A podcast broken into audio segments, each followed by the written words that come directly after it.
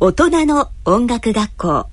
ここは音楽を愛する大人たちが集いそして歌い演奏し語り合い学び合う学び屋ですご機嫌いかがでしょうか岡田真一ですご機嫌いかがでしょうか田川忠史ですただいま流れています曲はあー今日のゲスト高木雅さんの「一人ぼっちの部屋」です、えーポッドキャストオンデマンドでお聞きの皆様は著作権の関係でお聞きいただくことができませんのであらかじめご了承ください大人の音楽学校進行役は音楽評論家の田川忠さんと音楽プロデューサーの岡田真一さんのお二人です4月になりましたね高川さん新年度です早いなあ、はい、もう1年というのもあっという間ですがそうや3月はどうでした3月なんちゅうてもストーンズでしょ、ストスーンズトーンズ行ったんですか行きましたかあーら若いなと いやいや友達がうんどうしても行けんようになったから行ってくれ言うからねお田辺喜んで行った らあ田辺はいどうでしたよう懸命見たら1万8000円でしたおー得しまなしたかねなかでしたね、はいそれこそ8万円の石油のがあってね、はいはいはいかぶりつきのベベロの前やベロのとこね、うんあんなそれでも万円でしたよ満員その8万円の席もとこもうんストーンズとでも元気よねあの人僕より8つぐらい若いだけやけどねえ走り回ったでしょそう走り回ってたよミック・ジャガーそうだけどキース・リチャードはよう間違うた言うて そうかそうでもなかったあんまりもそう気遣えんだけどなああで一曲ずつ前見た時は一曲ずつ疲れてドラムのライザーのとこに座ってはったんですよあそう、今日はそんなも今回んはずっと立ってはったの立ってはったでああじゃあちょっと元気出てきたんですよねそう平均年齢70ぐらいでしょそうそうそうねそうえ高田さんそれでなんかあの客席行くの に警備ついたいて いやいや、だから、一番てっぺんの席やから、階段登るの大変やから、エレベーターかエスカレーターありませんか言ったら、うエレベーターこっちにあります言って、ん警備の人がついてくんのよ。おおほいで、それで一人だけ乗ってね、うで、上の方まで上がっていって。警備の方に案内されてそう。 すごいなあ VIP 待遇じゃないですかやっぱり、ステッキは持つもんやな。あああステッキ持ってたからね転んでからの杖はいそういえば僕らもライブしましたねそうですよねね。えらい違い共同のクックヘンねでも平均年齢一緒ぐらいなんですよストーンズ 私たちと私たちそうか。はいそうよね。で、ねまた元気なおおばあちゃんがお見えでしたねおばあちゃんおおばあ見えでちゃんしたね言うて僕が言うのも悪いわな。まあ僕らよ僕りより若いわ。北川さんと僕の間ぐらいから、そうそうそうきっと70ちょっと前ぐらいから、A ちゃんが好きや言ってね、ああいつももうロックのバリバリ聴いてんのよ。今日はちょっと静かめのやつを聞きに来るわ、って 来はりましたね。あんまり静かでもなかったと思うなけかどったな。けどね。それでも多分 A ちゃんよりはそれはまあ静かでそうやわはい。いやーでもあのおばあちゃん、最後でも田川さんに握手求めてま したよ。もうなんか、はご利益があるようにみたいな感じでした ね。ね、そういえばあの、この番組にもラジオで出ていただいたブラックボード。ああ、そうそう。ね、あのーもう高校の、あ、中、小、中学の校長先生でしたっけ中学、小学校やったっけ中学校中学か。そう。もう高校、あ中学の、えー校長先生をリタイアされた。あ、そう。定年やって歌ありましたよ。で、まあバンド活動は、ね、バンドのメンバー3人来てくれて、そうそあうの生活指導の先生だけはなんか 仕事やって来られへんかって。いやーあのーいろんな人が本当に来ていただいて、あとね、もう一つはね、あの、め、あそこの、あのーこの間 GS 合唱団っていうのを、あの、ティアラでやったんですよね。あの、GS コンサートというの。その時に、あの、ハモリ隊って言ってね、あのー青山学院の OB の方が、あのー合唱隊で参加してくれたんですよ。その方たちも見に来てくれて、その方たちもね、やっぱり、あの、若い頃、音楽やってて、で、また急に、急にってことはないけど、まあ、50、60になってやりたなったよってやってはる。そういう人たちがやっぱりたくさん僕らにもライブにも来てくれる。そんな3月でしたね。はい。 4月はいよいよこの番組、大人の音楽学校、日曜日にお送りしてたんですけども、4月からなんと、水曜日、夜しか10時も。毎週やって。そう、毎週なんですよ。すごいな。大変ですよね、僕らも。なあ、大変 や。 今まで月一でよかったのに。ベンチャーズとかね、ビートルズとか、大人のおーバンドの方たちに影響を与えた、えーそんなバンドの曲だとか、あと、大人の皆さんから寄せられたアーティスト、こんなアーティスト特集してほしいなとかっていう曲とか、田川さんや僕がこれはちょっと今回は聴かせてあげたいなと思うような曲の特集とか、それから、あの、今までに放送して、すごいこれは面白かったな、みたいな、あ番組も、もっぺん再放送したりとかっていうことができるような、そんな幅広い、えー、活動が毎週ですから、できるようになりました。ね。ね。えー、我々が出て、たくさん喋るのは、あの、第一水曜の夜10時からということなんで、うん、えー、ゲストの方来ていただいて、おしゃべりもしたり、したいと思います。えー、それでは、4月、大人の音楽学校開校です。そろそろ大人の音楽学校の授業の始まりです。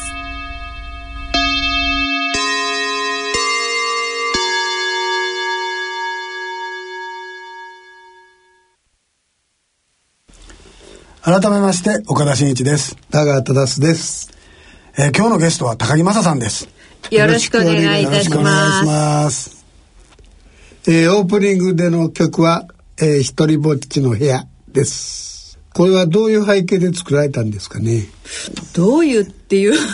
難しいこともなくこの当時あのみんながあのフォークギターをかき鳴らしながら、うん、あの歌を作るっていうのがもう全然なんかあの学生のステータスで誰でもあのやってたみたいな時代だったんですよね。うん、で私もフォークソングが大好きで、はい、うんとにかくこういろんな曲をを作っている中で、まあ、できた一曲っていうことなんですよ。だからそのこの歌を聴いた人が例えばその何かエピソードがあって作ったんですかとか、うん、誰かのことを思って作ったんですかとかいろんなこと言われるんですけれどもまあこの時私はまだ中3か高1ぐらいだったと思うんですけどこの曲ができたのが。じゃあデビューよりもだいぶ前に作られた曲だよね。全然昔だからあのどっちかっていうと憧れみたいなものだったかなともちろんね、うん、そのカバーもやってましたよ PPM だとか、うん、赤い鳥だとかもうなんかあの谷村さんのあの何でしたっけ今はもう誰もロックキャンディーズとか、ねはい、あもちろんやってましたけどちょっとずつなんかうん書き出してたかなそんなシンガーソングライターもうその頃からシンガーソングライターだったね。言い方ですよね。ね えー、高木正さんのプロフィールをご紹介したいと思います。はい、えー、高木正さん、第5回ポピュラーソングコンテストで一人ぼっちの部屋で入賞、最優秀歌唱賞も受賞されました。1973年、えー、シングル一人ぼっちの部屋、キャニン、キャニオンレコードですね。それとアルバム高木正が共に大ヒット、オリコンの新人賞も受賞されました。コンサート、ライブ、えー、あっちこっちにでライブやったりとかされてましたが、えー、と、ニック・ニューサーや岡崎由紀さんらの曲も手掛けて、しかも、ポップコーンの司会、妻声で司会とかね、されたんですよね。で,、はいで、えー、ラジオ番組のディスクジョッキー。この頃はディスクジョッキーって言ってね、今はパーソナリティとかっていう、ね、うん、そうだそうだ。はい。そうでしたね。幅広い活動を展開されてました。えー、しかし、1985年以降、音楽活動を休止されてしまいました。そこから20年。オリジナルアルバム、トゥルーラブをリリースして再デビューされ、えー、現在は名古屋にお住みで、えー、お住まいで、名古屋を中心に活動されていますが、なんと、この度、関東エリアでは30年ぶりね、30年ぶりのホールコンサート。ね、一緒に飲んでて、コンサートしようぜって言って。本当に2月6日はもう一生忘れません。ね、えーはい、そんなお話も、伺っていきたいと思います。えー、まずは松田さんの音楽の原点について伺いたいんですけど、はい、どんな少女でしたの私はね、あのー、比較的、えー、普通の少女だったと思います。ただあの音楽を始めるとは誰も思っていなかったし、うん、私自身も実は声にすごくコンプレックスがあって。中学の時にもっとハスキーで、で、例えば小学校の時に私が電話を出ると、あら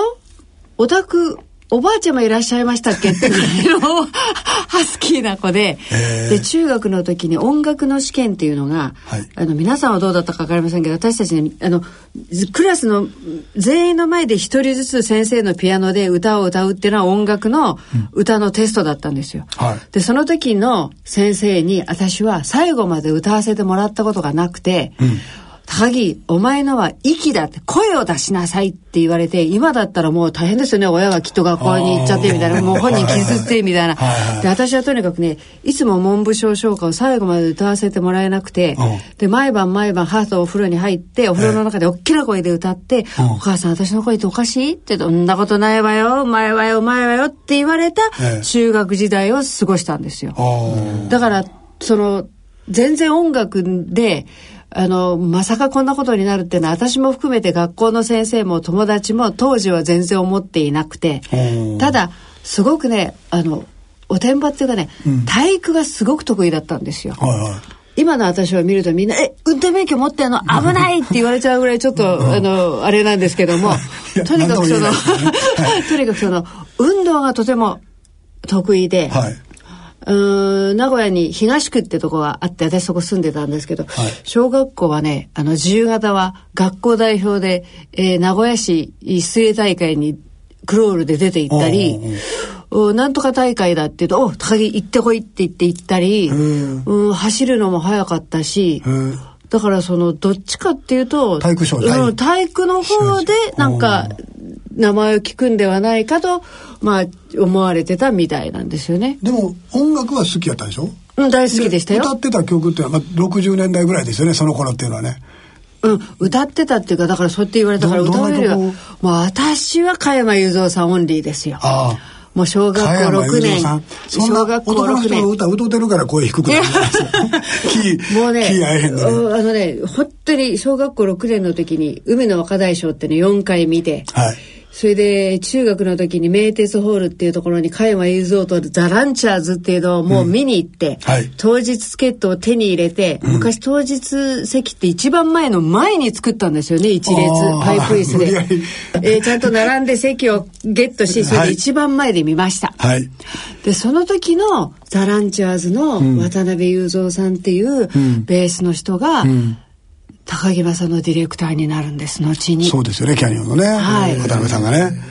だからもう加山雄三さんそうか世の中というのははいもう加山雄三さん大好き音楽の原点は加山さんだったんですねそうなんです結局はねだからこう曲を作る時の影響ってありますかってまた多分聞かれると思うんですけど私比較的半音が好きなんですよね。うんで加山さんも割とそうだったんじゃないかなと今になるとそういえば、思うあんですの、けど確かにまだみんな曲書いてないシンガーソングライターとかが出る前に、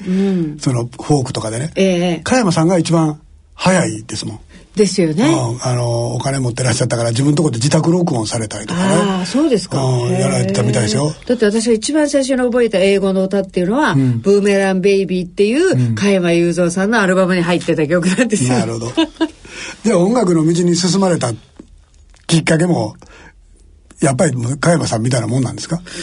あのね、これはね、すごく真面目にお答えしますけども、はい私の中学の時以来のあのお友達っていうのが、はいあの彼女のお母さんっていうのは NHK の「あののど自慢」で優勝なさって、あのデビューをなさるぐらいのお上手な人のお嬢ちゃんっていうのは私の中学からのお友達で,、で彼女がものすごく歌が上手だったんですよ。で高校が別々になるので、何か一緒のことをやってよなんてまた可愛いですよね、なんか一緒のことやってよって時にじゃあフォークソングやろうって、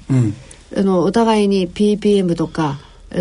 の赤い鳥が大好きだったんで、じゃあってんでお互いのうちで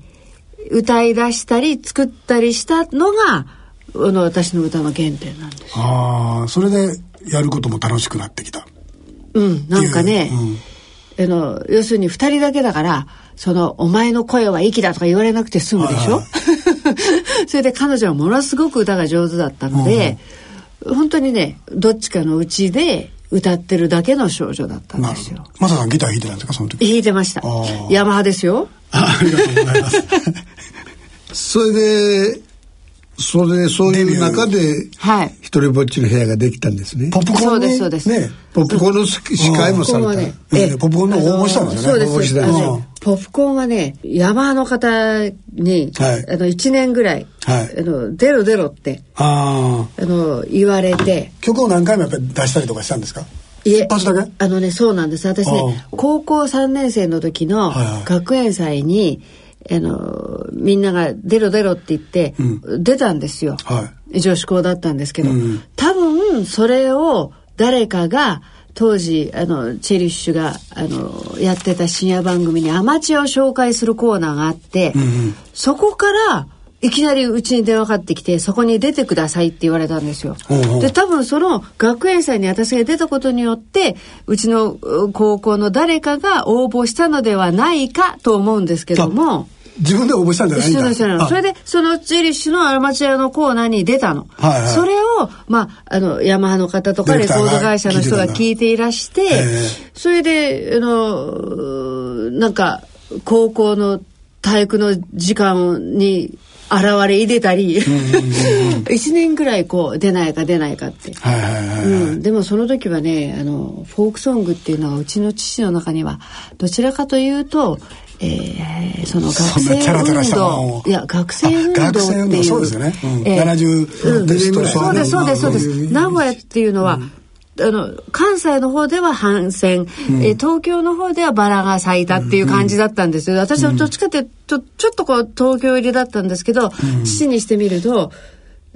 そのデモに行ってしまうのではないかカレッジホークではなかったんですねそうそうそうイメージが反戦ホークだそったうんでですすねそうですそうです、なのでねちょっとその頃はもう内緒でなるほどうんポップコーンも応募して応募 してで、えっといということは1曲しか応募してないということはあれ72年72年でしたっけ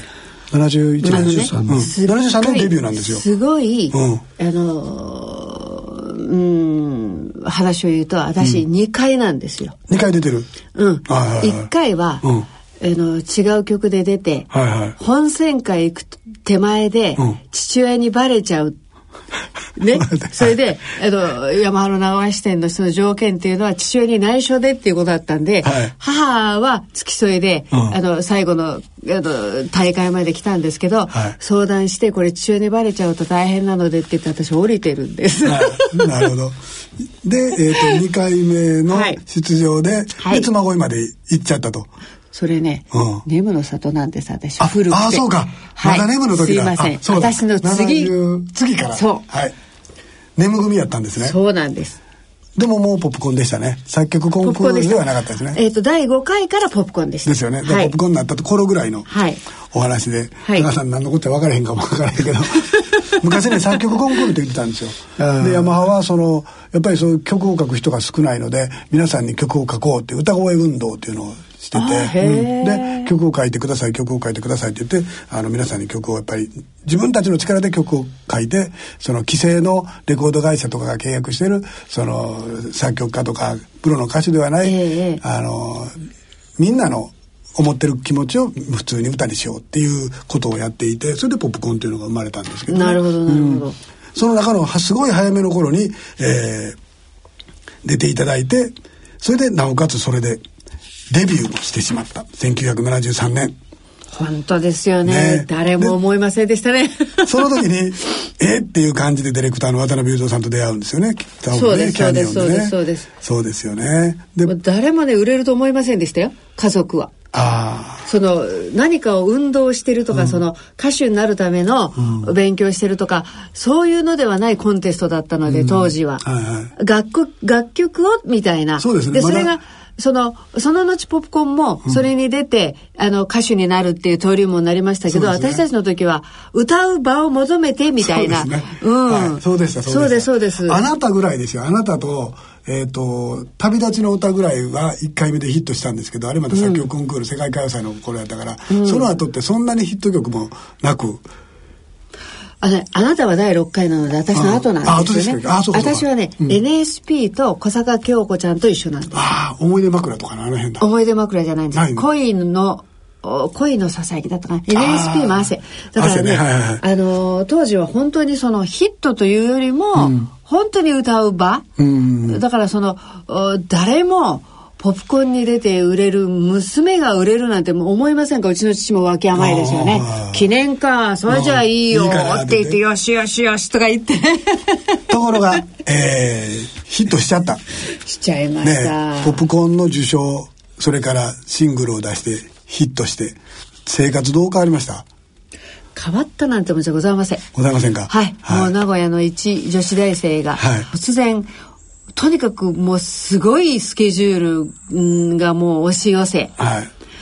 うん父はあのその頃携帯がないので話が違うぞという暇もないぐらい。うん会えませんもんね、お父さんとね、会えませんよ会えませんよね。東京に住ん、いやいやいや、面白もいうだから学生でしたからうん、大きいトランクを持って、もうあっちこっち、はいはいで東京は常宿ってホテルありますけども、ほとんどそこにいることはなく、はいもうあっち行ったりこっち行ったり、全国、うーもうあっちこっち。引き回しの芸人引き回しだけ。だから私ね、もう全然思い出っていうのが、空港だったり、はいホールだったり、以外のその、思い出っていうのがね、ほとんどないですよなるほどねね。そんな忙しいさなか。それでそのうち歯科医にまで行ったんでしょえそれはねあのそういうお仕事もあのいただくようになって、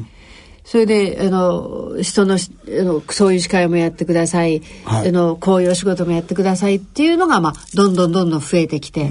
そのうちの一つがそのポップコーンの歯科は医、いはい司会はするわ、ディスクジョッキーはするわ、歌は歌うわ。それは忙しになりますわ。曲は書かないかも曲は書かないみかたもねいな。年に何枚の契約だぞぐらいのなんだかすごいプレッシャー。ははいい。レコーディングもせなあかんし。だからねその今から振り返ると当時デビューが19なんですよはい。だから私19の子を見ると、へえってうちの母が本当にうちのマサはそんなことできるんでしょうかって言っていた気持ちがすごくよくわかるなるほど。本当に私はやっていたんだろうかと、今から振り返るとちょっと恥ずかしい思いですけど、えーそれで、まあ、73年にデビューして、85年まで、ね、活動をずっとされていて、忙しい、忙しいと言いながら、やっていたにもかかわらず、休止されたんですよね。そうですよねね今から言えば休止になりますよねねまあ、あの、この番組よく聞いてくださってる大人のバンドの方たちも仕事が忙しくなって、社会に出たら、やっぱりバンドも続けていけないそうな、でしょなうんてね方が多いんですけどそうでしょうねね。あの、マサさんの場合は、なんで、休止されてしまったんですかあもうこれはもう一言「寿大社」っていうやつであ、ことぶき大はい社ね。はい。 今言いますかね、はい。いや、言いますよ、それは。 あそうですかあの ことぶきで、えー音楽活動をもう停止してしまった。うんはいもうねあのほとほとやっぱり音楽の仕を仕事にすることにもうほとほと疲れてたってのもあるんですよねうんもう楽しめなくなっちゃうし、はいはい何を聞いても仕事の耳になっちゃうし、人のコンサートを見ても「ああいい照明だわ」とか、もうなんかねとっても楽しくなくなっちゃったんですよね。うん。余裕がなかったのかな、やっぱり。うんもうねあれだけ仕事しちゃったらもうちょっとこう音楽を楽しむ気持ちがどっかに行ってしまっ満たうん、はい。それでずっといて、はいそれから突然再デビューなさったんですねそうですねまあまあ私本当にこの2回もデビューさせていただくっていうのはもう本当にねご縁でありがたくて今から考えればうんもう天職だなと思うんですけども、うん、んやまだ歌えるよあのやってみたらやってみたらって言ってそのカバーアルバムの時にあの関わったあのミュージシャンだったりディレクターの人が、それからずっとあの言ってくださっててそれでまたそのポップコーン仲間の人たちが「あマッシュちゃんまだ歌えるんだからやったら」ってなことがこうずーっと続いてはて、いはいえーまあ娘の手も離れてくるし、はいうーんじゃあちょっとお仕事を少し受けてみようかななるほどね、っていう感じ。なんとなく、ずるずるっとですね。そうですそ うです。だからそのやめたのもフェードアウトだし、歌い始めたのもフェードインってのはまあ一番高木正らしいのかなとも思いますけど。なるほねそうですねで、えっ、と、トゥルーラブっていうアルバムを出して、はいまあ、あの、活動しし始めようと。で、まあね、花博出ていただいたりとか、あと、妻恋も出ていただいた、あ妻恋ちゃんは、えー花博、ネム、ネムね、出ていただいたりとかしてたんですけれども、えーなんと、この5月に、東京で東京のはい 桜ホールで、30年ぶり、すごいですね。しかしもうなんか、今、あの、ラジオを聴きの皆様きっとまあ同じぐらいだと思いますけど、20年だの、30年だのって、引いてもうんと年があるってのも怖いお話でございますけどね。でも30年前よりも、まあ、ちょっとこの間かなっていう感じもしますけど、ね。まあまあ、そうでございますね。はい。でも、あのーホールはまあ久しぶりなんですけど、ライブはちょこちょことはやられたんですよねえ。あのー東京では、うんあー本当に去年ぐらいからそれまではなかなかちょっと子供のことで遠出はなかなかできなかったんですけども、まあライブハウスでは時々やらせていただいてました、ね。で、そのライブハウスを見に行って帰りに僕らの仲間が、そう来てくださあったんのです、飲みながら「マーサさんコンサートしようぜ」とかっていう話になってね。まあ、で私ね本当に岡田さんもうこう生き証人なお芸もう岡田さん生き証人ですけどああこんなことになると思わずに、ねすごいんですよだからそのなんかね、もう私ちょっと怖いでも嬉しね。い、うん、感激、はい感謝あいろんな気持ちやっぱうんりですあの当時のやっぱりマサさんをすごくよく聞いていたファンの方がファンの方で今この業界にいらっしゃる方がいてでそれ僕らの仲間なんですけどね。で、はい一緒にコンサートやろうよっていう話になってでもうトントン拍子でそのその飲み会でじゃあ場所はもうここに決めてとかって言ってねあのでそこでもうチームができてね当にねスタッフができて、それで、えー今はあの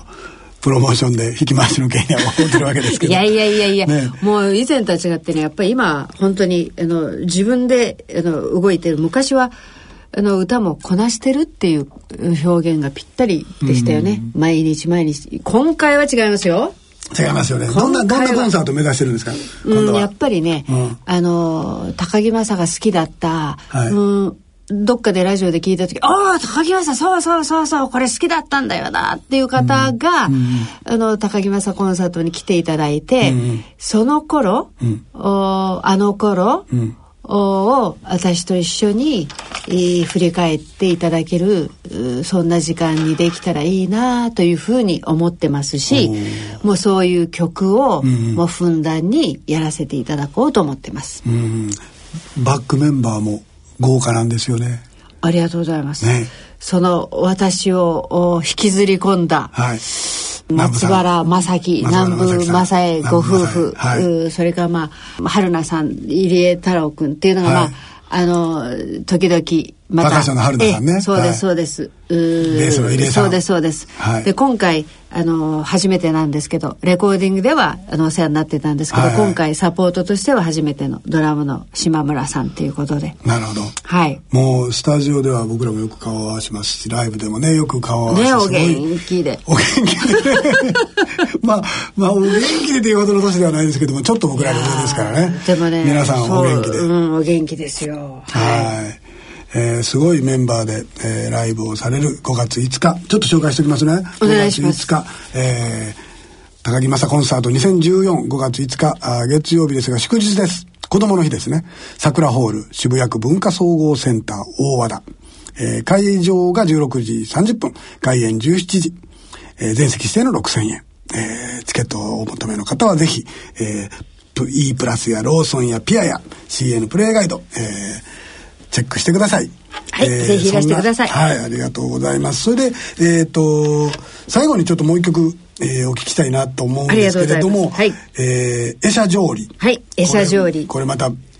ラジオじゃわかりませんがね。な何のことやらな何語ぐらいの合うっていう字にもの。はいで、えー、定義の定、定ですね。はいで、それに離れる。はいエシャ上理。仏教用語ですかそうです。もうあのそのまんま読んでいただいて、合うものは、あ別れる定めなりという、なるほど。うん、まあだから一期一会ってことですよね。はいはい。会うたら別れなしゃあないぞ。 えーそれでは高木正さんの、えー、エシャ条理をお聞きいただきましょう、えーポッドキャストオンデマンドでお聞きの皆様は著作権の関係でお聞きいただくことができませんのであらかじめご了承ください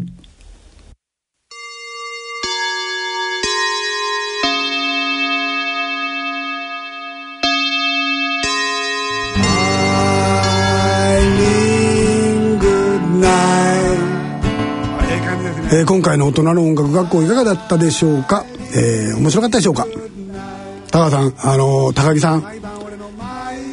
久しぶりにコンサート盛り上がってそうですねそうですね、えー、もっぺんあのちゃんと紹介しときましょうか、いいですか、そうですねはいえー高木雅さん高木雅コンサート20145月5日、えー月曜日祝日子ども日日ですね、えー渋谷区の桜ホール渋谷駅のすぐ近くですね、えー文化総合センター大和田というところなんですけれども、えー会場は16時半開演17時えー全席指定の6000円となっております、えーお問い合わせはディスクガレージ、えーチケットは E プラスローソンチケットピア CN で、えー発売しております、えーぜひ皆さんお越しください、えー僕らは7月そうなんですよ4旅です月よはね旅があって旅やって18日に笠岡、はい19日に広島、はい20日に小倉と小倉3連チャンの北九州に北九州高橋さん引き回しの件 はい、え3本ライブ、三3本連続でやるのは初めてな初めてですねそう3日連続で、はいはい高橋さんまあそれぞれのとこにいらっしゃる方で興味のおありの方はぜひぜひはいおいでくださおい、いでくださいそれでね高橋さん来週はねなんとね今日来ていただいた高木雅さんの音楽をはいフルにかけようと思ってます特集はい、はい高木雅特集でいきたいと思います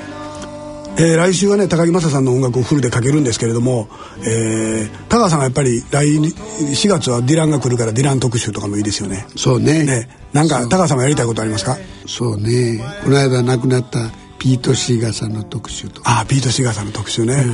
あのお聞きのお皆様もこんな特集をしてほしいぞとかこんな曲を聴きたいな、えー、っていうのがありましたらぜひ、あのーお寄せくださいお待ちしておりますそのご意見を反映していろんな番組作っていけたらなと思ってます楽しみですはいはい宛先は郵便番号が1058565 1058565ラジオ日経大人の音楽学校係まで、えーあるいはあー大人の音楽学校の番組のホームページからでのおー投稿欄みたいなのがありますので、えーそこにこう書き込んでいただければ、えー投稿もできるようになっておりますぜひご意見、えーご感想あーお寄せください、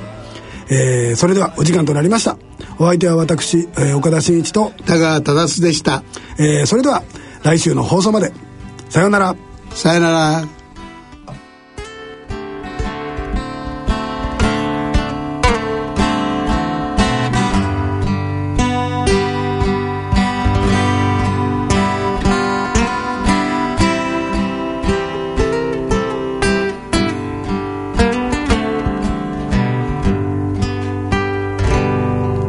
一人寂しい夜はいつでも思い出すよ星のように輝くお前の優しい瞳、はい、I mean good night Darling, good night 毎晩俺の見る夢はお前のことばかり Darling, good night Darling, good night 毎晩俺の見る夢はお前のことばかり英語でやってみましょうか I live good night 一緒やないか I live good night ちょっと違いますよここから Good night, Eileen. Good night, Eileen. I need you in my dream. Good night, Eileen. Good night, Eileen. I get you in my dream.